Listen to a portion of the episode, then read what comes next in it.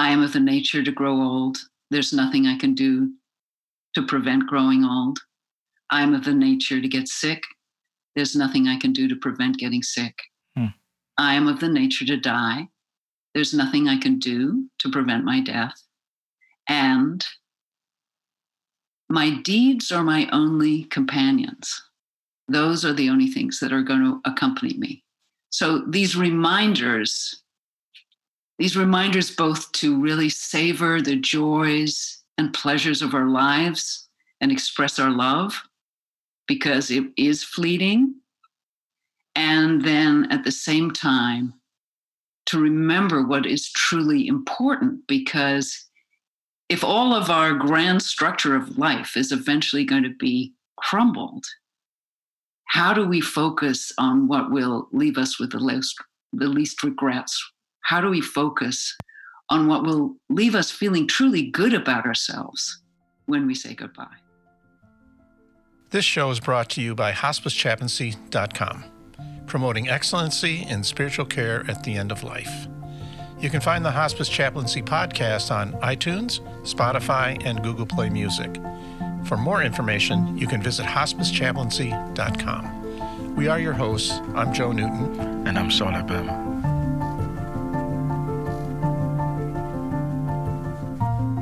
Thank you for joining us on this episode of the Hospice Chaplaincy Show. We have a special guest for you. We have Katy Butler. She's an award winning journalist, public speaker, and a best selling author. She wrote two groundbreaking books. The first book was Knocking on Heaven's Door the Path to a Better Way of Death. And the second book is The Art of Dying Well, a practical guide to a good end of life. Katy, thank you for joining us. My pleasure. It's really nice to be here, Saul. Yeah. You wanted to read something? Sure. Yeah. In the years I've spent listening to hundreds of people's stories of good and difficult declines and deaths, I've learned one thing People who are willing to contemplate their aging, vulnerability, and mortality often live better lives in old age and illness and experience better deaths than those who don't. They keep shaping lives of comfort, joy, and meaning, even as their bodies decline. They get clear eyed about the trajectory of their illnesses so they can plan. They regard their doctors as their consultants, not their bosses. They seek out medical allies who help them thrive, even in the face of disappointment and adversity, and they prepare for a good death.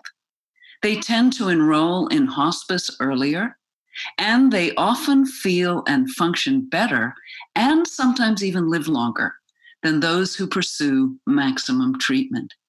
They make peace with the coming of death and they seize the time to forgive, to apologize, and to thank those they love. They rethink the meaning of hope. And they often die with less physical suffering and just as much attention to the sacred as our ancestors did. Very powerful words, wow. words Katy. Uh, I'm just thinking of a recent patient in our hospice. And I met this lady, oh, months and months ago. And like you said, she was in our palliative program first. Then she switched over to hospice as time went on. Uh, she had the most gracious, wonderful death that I was never part of because of this COVID 19 wow. isolation. Mm. But I heard the story. I talked to her daughter, and the and the facility was willing and gracious enough to allow her in. And I mean, I can cry about it out here just thinking about talking about because this this daughter was able to lay with her mother, nap with her mother, be with her until the time she dies. And I had talked to this lady months and months ago, like I said, and she had said, I'm just waiting for Jesus he's going to take me. Everything's going to be just great. And, and she had the happiest smile and the look on her face. And I looked at her daughter when I would be visiting with them together. The daughter said, "Oh, we've talked about this. Don't worry about it. You're not, you know, this is nothing new. This is this is just what we're getting ready for." And I'm like, "This is exactly what you're talking about." Yeah, and I I think we've kind of bought a bill of goods that we have a very kind of bootstrapping individualist culture, and we've bought this bill of goods that you can just think your way into everything, you know, and as long as you think positive, nothing bad will happen.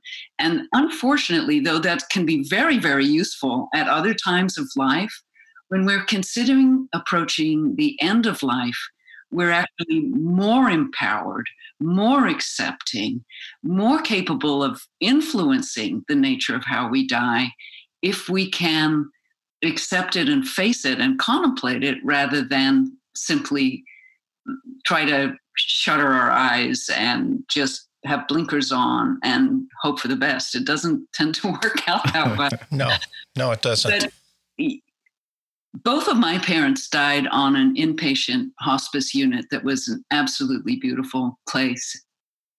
And actually, a, a chaplain helped me immensely with my dad's death. We were all long lapsed Ang- Anglicans, like uh-huh. decades and decades. But I asked her to give him last rites, and I found it tremendously comforting to go through a formal ritual in which I was essentially turning my father's soul over to the benign forces of the universe. And it didn't matter whether the precise language really fit my belief structures anymore. I, I, can't tell you how grateful I am. And so, how grateful I am to all the hospice chaplains who might be listening to the show. At what point in your life did you begin to think about end of life education and end of life care? well, I'm going to tell you a funny story. uh, when I was a teenager, young teenager, we had a landlord and landlady who actually lived in our basement. They lived in the basement and rented out the top of the house. Mm. And they were both serious alcoholics. And one of them died while we were living there, not in the house, but in the process. And I remember afterwards being quite fascinated with the process of death. I think that was my first sort of direct encounter that someone I actually knew. And I remember with my brothers, dragooning my brothers into these ritual funerals with our stuffed animals, where we would hold a funeral for the stuffed animal.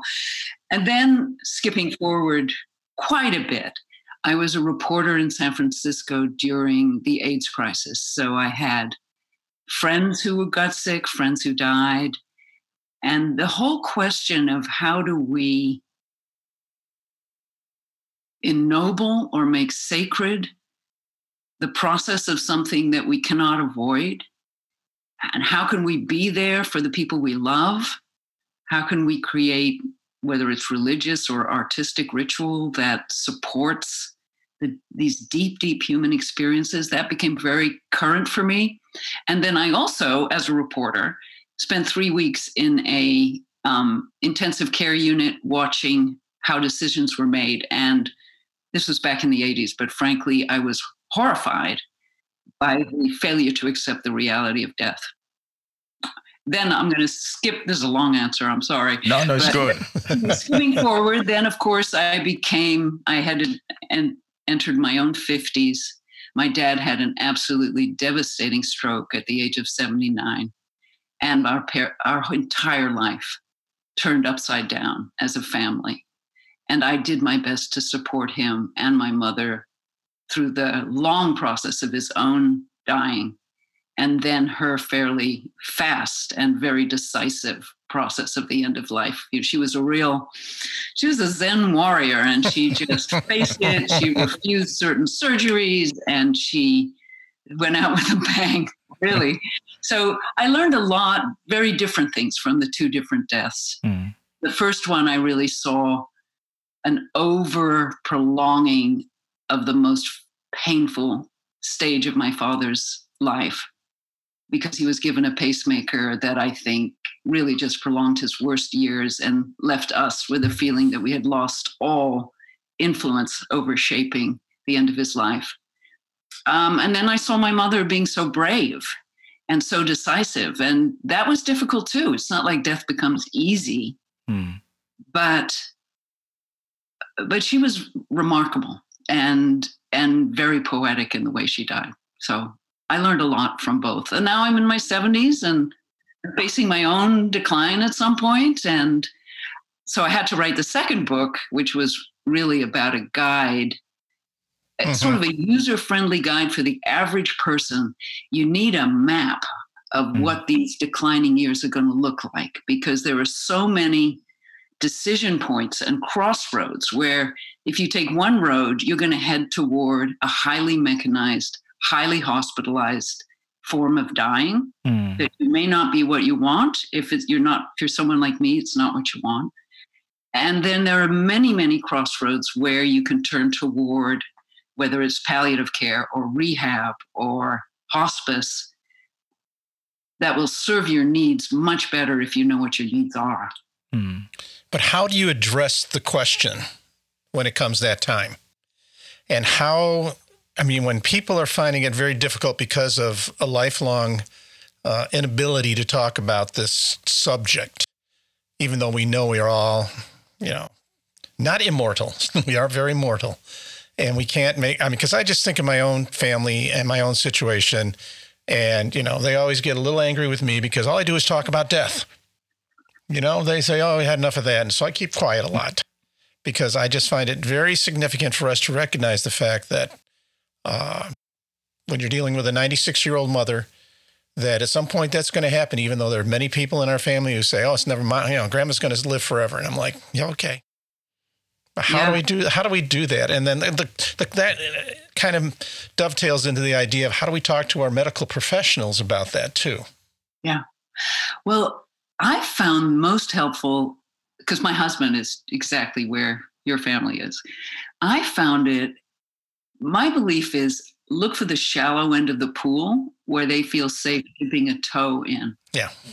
And I think there are two places. One is people actually seem to like to talk about what music they would like at their memorial service. Mm-hmm. The process of being already dead is a lot less scary than the process of dying. And so if you sort of skip over the tough part.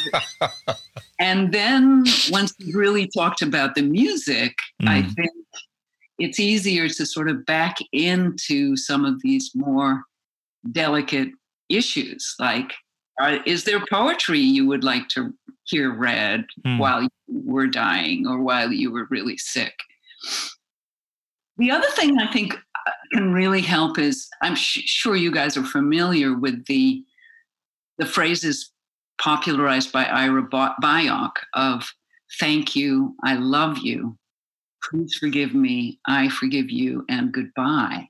Mm. And the wonderful point about those is you can clean up your side of the street without even mentioning the word death or dying. Right. Mm. Yeah. When my dad was really sick after he'd had this terrible stroke, for speech therapy, they were trying to get him to write letters. And so he and I exchanged these letters. I got to thank him for everything I needed to thank him for. And by implication, we didn't even discuss it, but I think the apologies and the forgivenesses just kind of happened organically without words. Mm. And I still have those letters. Oh. By the time he actually died, I was very complete. I didn't have any kind of self regret or recrimination or anything after his death. I mean, if I look at his picture, I still feel, oh, you poor guy. Mm. If we had made a better decision about the pacemaker, maybe you could have had a year or two less of this misery. But other than that, I don't, I don't, I don't feel anything was left undone. Mm. I get the opportunity to do consents with uh, some of our new patients, and I get the opportunity to talk to them about hospice and what is expected. Uh, one of the things that we have in our packet is that from Ira Byock, the uh, you know thank you, the all of that, and it's written by our, our, medical director saying this is a prescription so that people and I. And I tell you, when I hand that to people the first time and ask them read it, and they look at it and they shake their head, and said, "Yeah, yeah, we got to do that." Yeah. It's amazing. Yeah. It, it almost gives me the shivers mm-hmm. right now. And I was unfamiliar with it at the mm. point where my mother died. And she did so many of these things just intuitively. Hmm. You know, uh, you wrote uh, a piece uh, about your dad, What Broke My Father's Heart, the, the, article that went viral. I remember reading that many years ago. Uh, was that part of the motivation? Absolutely. It was an interesting journey. At the time that it happened, mm. my mother, about six months before my father died, asked me to help her get his pacemaker turned off because the years in which it could you could have argued that it was maybe helpful had long passed and of course there had been no discussion of any kind of exit plan it was a very very hard thing to do mm. the doctor the cardiologist basically said to me afterwards it would have been like putting a pillow over your father's head to have turned the pacemaker it was brutal and we were clearly not in charge in any way at that moment.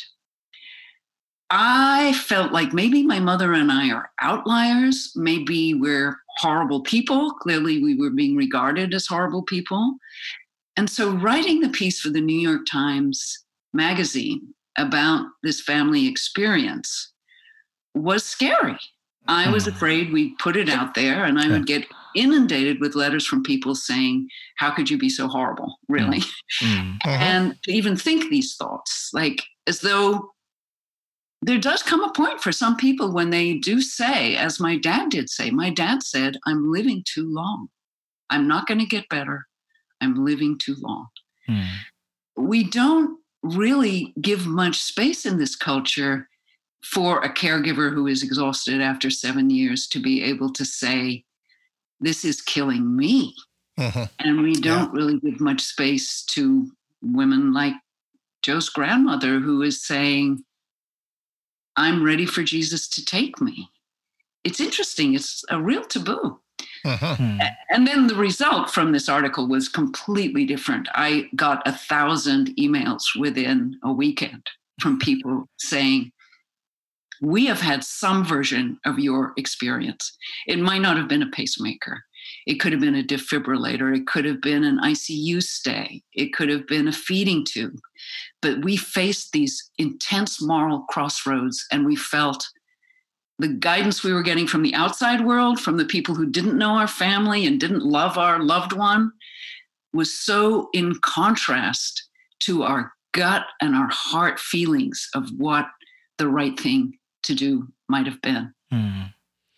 Well, I, my uh, my thought when those things happen like they do, and they continue to happen every day, uh, people are afraid to say that you know we we just want quality. We don't want quantity now, and then they're going to feel like that. You know, especially the medical community will probably think that you're uh, you're asking them to kill your loved one in a in a roundabout way, without you know, with the fear that that you know it's going to happen on my watch and then there's going to have that guilt and whatever without them really recognizing the fact that it's the, the patient's request the family's request well exactly and of course when i wrote the article and then when i wrote the book i learned of course that the supreme court has said we all have the right to refuse or to ask for the withdrawal of any form of medical treatment and that mm-hmm. as long as we are competent or we have a somebody who speaks for us who's competent and mm. expresses our wishes we we don't even have to have a good reason you know we don't even have to justify it. it is no. actually our right but that's not how it plays out of course because mm-hmm. these technologies are complex and you may need a specialist to turn them off or deactivate them it's quite a quagmire and i want to segue here to something that is a real issue for oncologists and sometimes cardiologists which is this fear of taking away hope from people. Mm. Where my, my actual very strong belief is that people are much more resilient than doctors assume, and yeah. that will have climbed mountains, had divorces, had children die. People manage to make it through very difficult things. And they almost always do better if they have a clear picture of the landscape and the situation they're facing. So, one of the things that I say in my book, The Art of Dying Well, mm. is know the trajectory of your illness. we don't know exactly. Nobody can tell you how many weeks or months, but they can give you a chart of the landscape. They've seen enough heart failures, they've seen enough cases of emphysema, they've seen enough cases of certain cancers.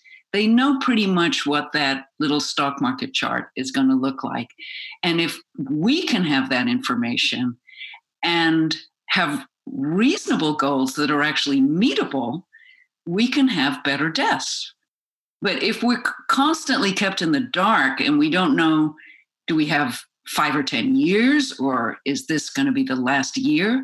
We can't really shift our perspective or shift our compass and head in a direction that's actually helpful, hmm. like a good death, like leaving the kids feeling somewhat resolved, like not leaving the kids traumatized by the nature of the death or mm-hmm. a, a, horrible last minute decision to remove life support or something like that. So uh, then uh, in the book, The Art of Dying Well, um, what's the role of resilience in all this? Well, my feeling is that if we have the truth in front of us, we can be resilient. And that there are a couple things we need and help us a lot to be resilient. And that I think you've already mentioned it is the social context. Yeah. It's having those friends, having those neighbors that we've done favors for before, that we've been part of a whole community of give and take with people who can then support us in the hours when we really need help. And I'm sure you guys know, like sometimes the people who show up are not the people you expect. And yep. people that you do expect to show up and be helpful run for the hills. And uh-huh. you, you kind of have to roll with it and accept what comes. So I think a huge part of resiliency is being willing to ask for help, being gracious and thankful about the help that gets given you so you don't burn out your caregivers. Mm. Um, I think that's a huge part of it. And then more and more, I just fall in love with ritual, whether you're conventionally religious or not. I think ritual really helps us come to terms with these major, major shifts in identity, expectation, what's meaningful. The whole question of what's meaningful about this stage of my life. It may not all be comfortable, but there are ways that we can make it really meaningful. But does resilience happen when you don't know the truth? No. Okay. That's what no. I thought. I mean, because we run into, I, I, mean, I've run into that many times visiting with patients that mm-hmm. they, they, you know, the families are trying to be very kind and wonderful to the loved one and tell them they're not dying. And I want to go in there and just, you know, stomp my feet and say, you know, what's going on here? But I have to, you know, rely on what it is that's going on and try and lead them into that direction because uh, yeah. I, am you know, hearing you talk about the resilience and what, what little I've read about that in your book, uh, it makes a whole lot of sense. I mean, it, it, just it, it's incredible what you're what that is saying to me right now. Yeah, and I think sometimes are there ways to shift focus and ask what are the other ways you can express your love for this person other than telling them they're not going to die exactly right right, mm. right. Uh, you know are there stories you want to tell or retell are there are there thanks that you want to give or memories that you want to share again that could really support your loved one without i don't know i you know my hat is off to you when you face these situations. It must be incredibly difficult. I have a quote here. You said before you must accept the things you cannot change you can seize the time to prepare for what's ahead and to change the things you can. That's deep stuff there. Well it's deep it's, it's very it's really the serenity prayer from alcoholics anonymous and mm niebuhr there my book really goes through stages of aging and decline mm and mm-hmm. the early chapters are very much about how can you maximize your quality of life now and your physical strength and your ability to age in place. Mm. Because there are points early on where you face crossroads where you can really make a huge difference. My husband, who's 70, had a health scare recently. He has since lost 15 pounds, given up eating flour and sugar completely, and starts, you know, he's starting to look like a boy again. And and he, and his neurologist said, Wow, this is fabulous. Keep this up and we can take you off the statin that you're on. And statins mm-hmm. can have side effects. So there are points where being very proactive can actually make changes for people. And there are lots of programs that support that. Like there's a pre diabetes program at the Y that helps people change their exercise and eating habits with group support, because these things are almost impossible to do alone. And then there are later stages in life where we really have to accept the things we can't change because you can't turn back the clock. This is not fixable. And we need a whole different set of spiritual and psychological muscles to cope. So, uh, what is your spiritual upbringing? I'm sure you must be rooted in some kind of faith, you know, to come up with this, um, the topic of death and dying, and writing a lot about it. I started out as an Anglican, and so were my parents when we moved to the United States from England when I was about seven, they completely abandoned what had been a pretty sincere spiritual practice in the church and became agnostics and atheists. I always had a deeply rooted sense of something, and I used to just go out and lie on the grass and feel the power of nature. And then I became a very serious Buddhist when I was about 28 and have practiced Buddhism since then, sometimes very intensely, living in residential communities, and sometimes catch as catch can. And I think I respect most the enormous commonalities that I see across religions and I think one of them, especially from Buddhism, is that the suffering that we face is a lot easier to handle than the sufferings we try to run away from. That when we run away from suffering, we actually tend to maybe postpone it, but to make it a lot worse.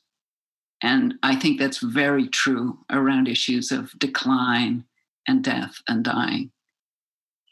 I studied with the Vietnamese Zen teacher Thich Nhat Hanh, who some people know. And he actually led us through several retreats where we would imagine the body dying and the body decaying, very classic, ancient Buddhist practices. Mm. I think that helped. And every morning we would recite, I am of the nature to grow old. There's nothing I can do to prevent growing old. I'm of the nature to get sick. There's nothing I can do to prevent getting sick. Hmm. I am of the nature to die. There's nothing I can do to prevent my death.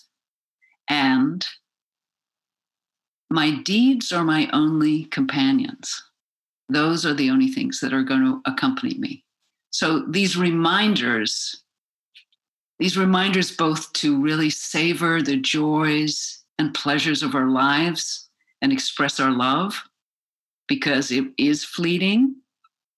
And then at the same time, to remember what is truly important because if all of our grand structure of life is eventually going to be crumbled, how do we focus on what will leave us with the least, the least regrets?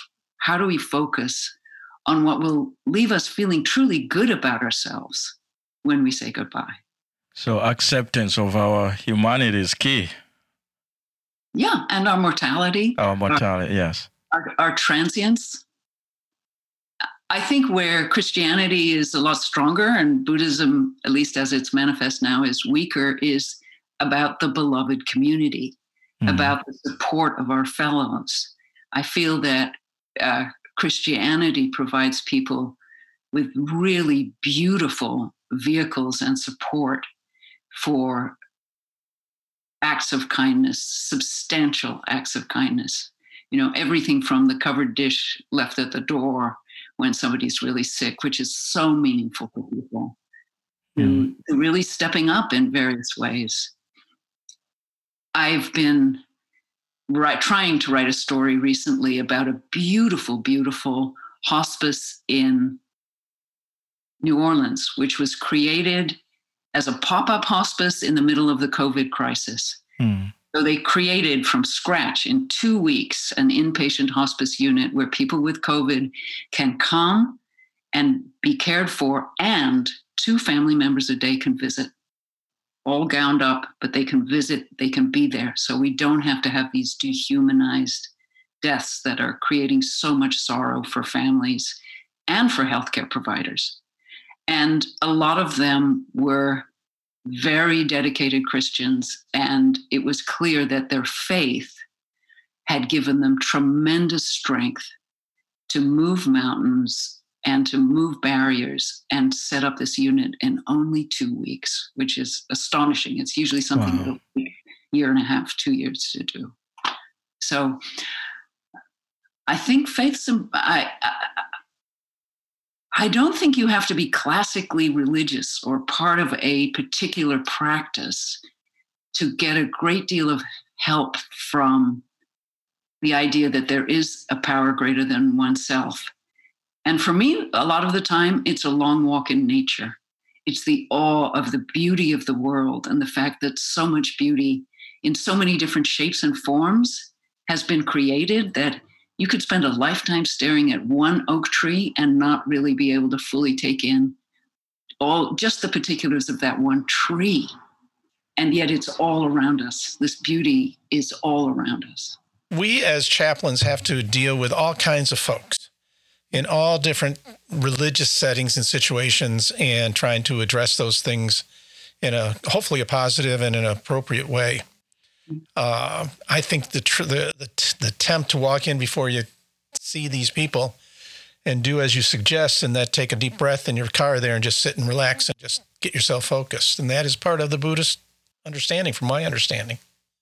Yeah, I think we've got excellent grounding and calming practices. There's also a very beautiful Buddhist prayer called the Metta Prayer. I don't know if you're familiar with it, but it's no. also it's essentially non sectarian. And it is, may we be peaceful and at ease. May we be filled with loving kindness.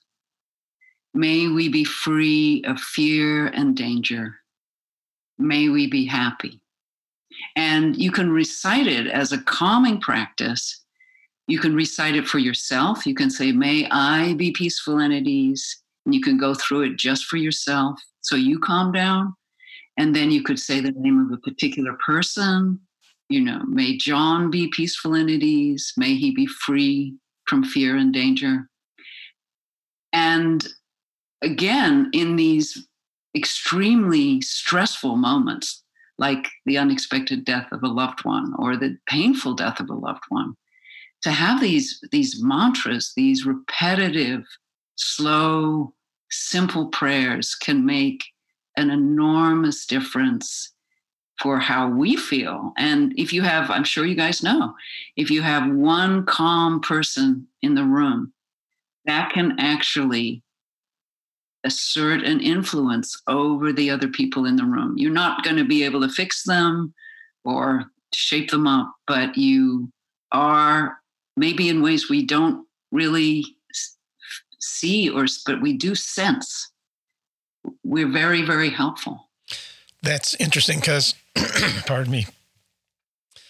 Uh, believe it or not i find myself occasionally in that realm where i just i happen to be that calm presence and you know mm-hmm. families are going crazy and uh, you walk in and they look at you and like okay you're the pastor no i'm the chaplain i'm the spiritual person here Uh, but that's how they view it. And then you walk in and everything kind of calms down. And but as long as you're calm and you're, you're in that present and you're telling them and you're saying everything is okay, it's amazing how well the room does quiet down. Yeah. And there's something about just being there with someone who's gone through this a lot before. Mm. You know, because death has so much up until the point of the coronavirus, death had been so much pushed into these later stages of life, into the 70s, 80s, 90s, that a lot of us are not familiar with death the way people in the 1910s, the 1920s were mm-hmm. much more familiar with people randomly dying throughout the lifespan, dying in their 50s or 60s. So I remember when my dad was dying on the hospice unit, a hospice nurse saying to me, kind of, this is how it's probably going to go. He was dying of pneumonia, so he was fairly quiet and he was on morphine, his eyes were shut his fingertips are going to turn blue at some point. And then eventually his breathing is going to slow. And then it's going to become ragged. And then it's going to do like this. I, I can't even explain how reassuring that was to me. Oh, yeah. I think there was some kind of meta message, which is that dying is not a crisis, mm. dying is not an emergency someone here has seen this happen over and over again before this, unlike me. Mm. And this is a very normal process. And in some ways, almost predictable. Some ways, it is, some aspects of it are predictable. Tremendously reassuring. It is nice to have folks around who knows what they're doing and helping you out. I mean, uh, my dad got sick on Tuesday night and died Friday morning. Wow. And it was a wonderful death. Absolutely wonderful death for me because I was able to be there all the time I needed to be with dad. Uh, I saw what he was doing. I saw what was happening. I, you know, with my hospice background, I knew what was happening. I knew everything I thought until my wife, who is a hospice nurse, came in in the morning on Friday morning and went to the bedside with dad. And then she showed me his legs and, you know, mottling. Yeah. I almost fainted. Wow. That was my dad. My dad's dying. He's really dying. You know, and you you know it intellectually, you don't know it emotionally until you see the until I had to see something that really told me. Yeah. And you know, I recovered, of course, and everything, and and you know, family all around and everything like that, and it was a remarkable time. It was so peaceful his family around him. The love was, you know, it was just evident. And um, and he was in a hospital. I tried to, you know, I asked if we could take him home. The docs all said, no, no, no. You move him, he's going to die in the in transit probably. I thought, well, okay. But they treated it like a hospice home, hospice facility. Beautiful. And they did a great job. And It was, and mom like I said, mom's now living nine years later, enjoying life. And because uh, I asked her before dad died, I said, Mom, what are you going to do when dad dies? And she said to me, Well, of course, I'm going to move. I'm, I got a lot to do. I'm, I'm going to keep living. I'm like, Okay. I just wanted to know, Mom. Great. Given that, that it's an interesting segue into our present situation. Yeah. Mm-hmm. must be very difficult for your hospice chaplains. Oh, I mean, I'm doing nothing in my mind. Offer, yeah, I wanted to offer you a couple suggestions. I was briefly a part of a group called Virtual Funeral, which is a lot of people in kind of the death acceptance movement. And one of the suggestions they made, which I thought was really beautiful, was if you can't keep a physical vigil, you can't go and be in the presence. We know about all the video conferencing and the Zoom and whatever, but you can also create an altar at home for the person who's dying. You can put up their photograph, you can put flowers or precious objects of theirs on a little table, doesn't have to be fancy, and light a candle, maybe a 24 hour yahrzeit candle. So even though you can't be physically present, you can hold vigil in your own home and send love and caring to the person that you love who is dying, perhaps in a situation where you're just not allowed in. That's powerful. Yeah. Yeah. Really great idea. Really great idea. And then there's also, I have a bathing and honoring practice in my book created by some oncology nurses in which they would uh, it's completely non-denominational mm. really beautiful and it was for situations where they could help the family bathe the body of the mm-hmm. and the body of the person who just died in the hospital but then they would go through and anoint all the parts of the body and they would say wow. We honor the brow we honor your hair that the wind has played with we honor your brow the birthplace of your thoughts mm. We honor your lips that have spoken truth. We honor your ears that listened for our voices. We honor your heart that loved us. And you go on through all the parts of the body like that. So poetic, but not, would not offend anybody of any religion. And I used to read it at the end of my book talks. And I would notice people in the audience would close their eyes and what they were doing was they were reimagining a death that had not gone as well as they had hoped. Mm. And so, in their own imagination, they were going through this with the body of somebody that they loved. And they would come up to me afterwards and tell me how healing it had been. So, this ceremony, I think, has great potential for this present moment where so many people are going to have to use imagination, prayer, good vibes, best wishes, uh, images to substitute for the actual face to face connection with the person they love who's dying. And I don't know if you you probably do know B.J. Miller, who's a palliative care doctor. He's he wrote a book called A Beginner's Guide to the End. He's a marvelous man, and he said you've also got to remember, Katy, that we always think that if the externals are perfect, then the death is going to be okay. But the externals are really never perfect. Mm. And remember that the deathbed vigil is usually more for the survivors yep. than it is for the person that, who's dying. They're mm. often not fully conscious or not conscious at all their suffering is about to be completely ended, at least in my spiritual belief. Mm. Once we die, our suffering is ended.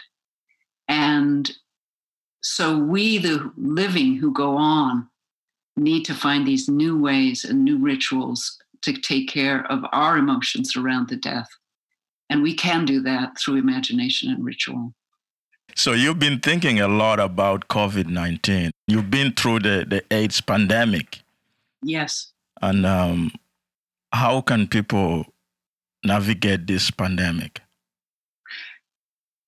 A couple thoughts I have. I think we did learn some things from the AIDS crisis, even though they're very different diseases.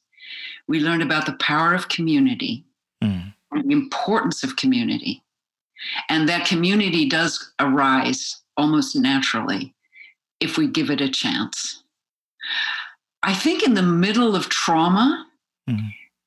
people are just trying to keep their heads above water. But once the, at least the initial stages of this crisis are, at least temporarily, we're probably looking at somewhat of a lull for a few months. Eventually, we will discover mass rituals for example, the AIDS crisis created the AIDS quilt, which is beautiful. Mm. In England, when I was growing up, they still wore a red poppy to remember the dead of the First World War. Mm. Wow. The Vietnam Veterans Memorial. These are all ways that we find these mass repositories for grief and trauma. It normalizes grief, it normalizes trauma. And it also gives it some absolutely beautiful manifestations. But I think it's often later when the immediate crisis is over that we're more likely to come up with these things. Mm. I'm part of something, uh, there's a group called Reimagine. And on the 9th of every month, we hold a candlelight ritual, a Zoom ritual, where everybody lights a candle and they hold the candle. I wish I had it, one, I don't, but mm-hmm. they light a candle and they hold it up to the screen. So you can see 300, 1,000 people.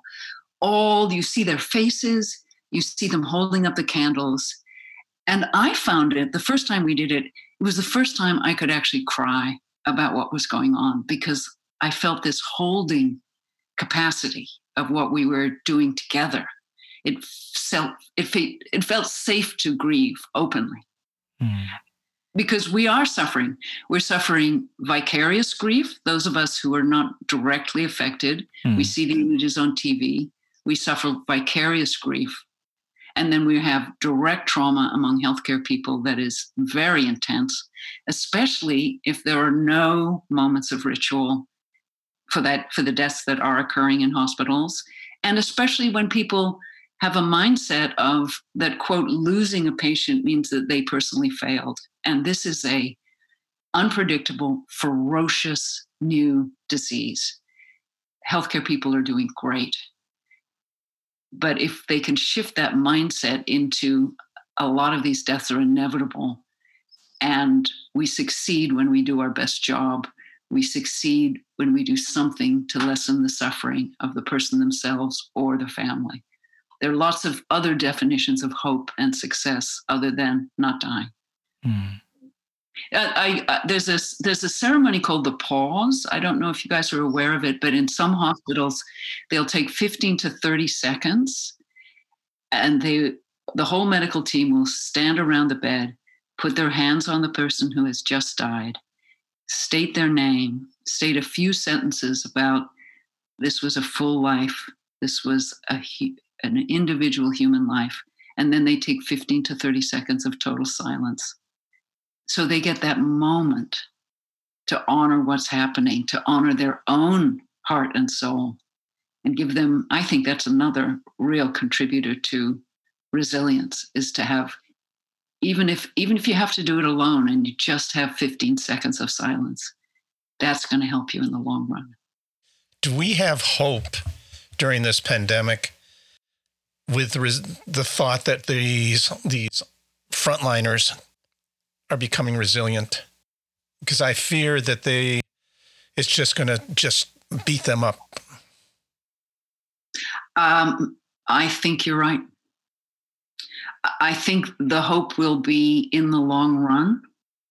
The hope will be how well we support them afterwards, how much space we create for them to be honest about their emotional and spiritual feelings during this time and and again these mass rituals whatever the equivalent of the aids quilt is that we come up with so that we so that we're all holding it together as a society uh, maybe as a world and we can dilute it a little bit for them. Um, but I, I think we i mean we've already had at least one suicide of a of an emergency room doctor in new york. And we are going to see a lot of of trauma, of post traumatic stress. I'm in a Facebook group, and someone said I just signed eight death certificates in, in one shift. And is anyone surviving? You know, because you don't even necessarily know about who's coming out the next end or how well they're doing. I think I, I never had thought about it till we talked about it, but I think actually the military metaphor could be very useful. That they really are literally like people in a war zone, and that like people in a war zone, we need to rotate them out and yes. and send them to Hawaii so the body can recover for a week or two weeks or a month. Seriously. I think that's what hospitals have to do. And and I know yes, they're overburdened and they don't have enough staff and the luxury to do that, but to keep these people working, I think that's needed.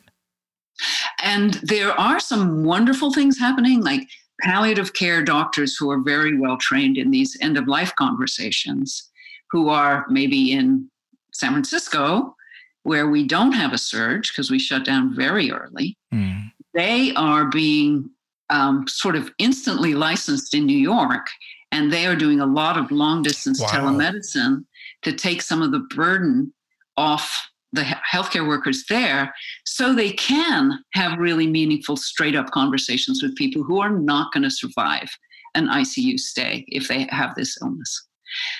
So those palliative care doctors are supporting their workers partly by doing that, mm. but they're finding they're also having to do a lot of one on one counseling with the medical workers themselves who are crying and who need support and are are traumatized by what's going on. So hopefully this flex I personally completely expect we will have renewed surges in the fall and they will be serious. Yep.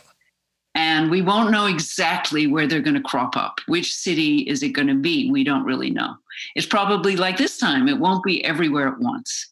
And so, this ability to start building in some flexibility, mm-hmm. like uh, these pop up hospice units that just show up for three months and take over a floor or 2 mm-hmm. and telemedicine so that people who are not stressed can come in and help the areas that are stressed. It's not just like we need to move ventilators around. That has turned out actually to be almost counterproductive. It's we need to move around the the soft technology of human caring, of spiritual support, of psychological, emotional support, community support.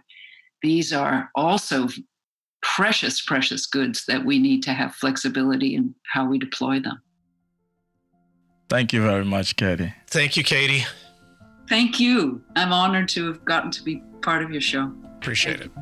That was Katy Butler, an award winning author and journalist. Thank you for listening. If you love this episode, please share it with your friends. Thank you very much.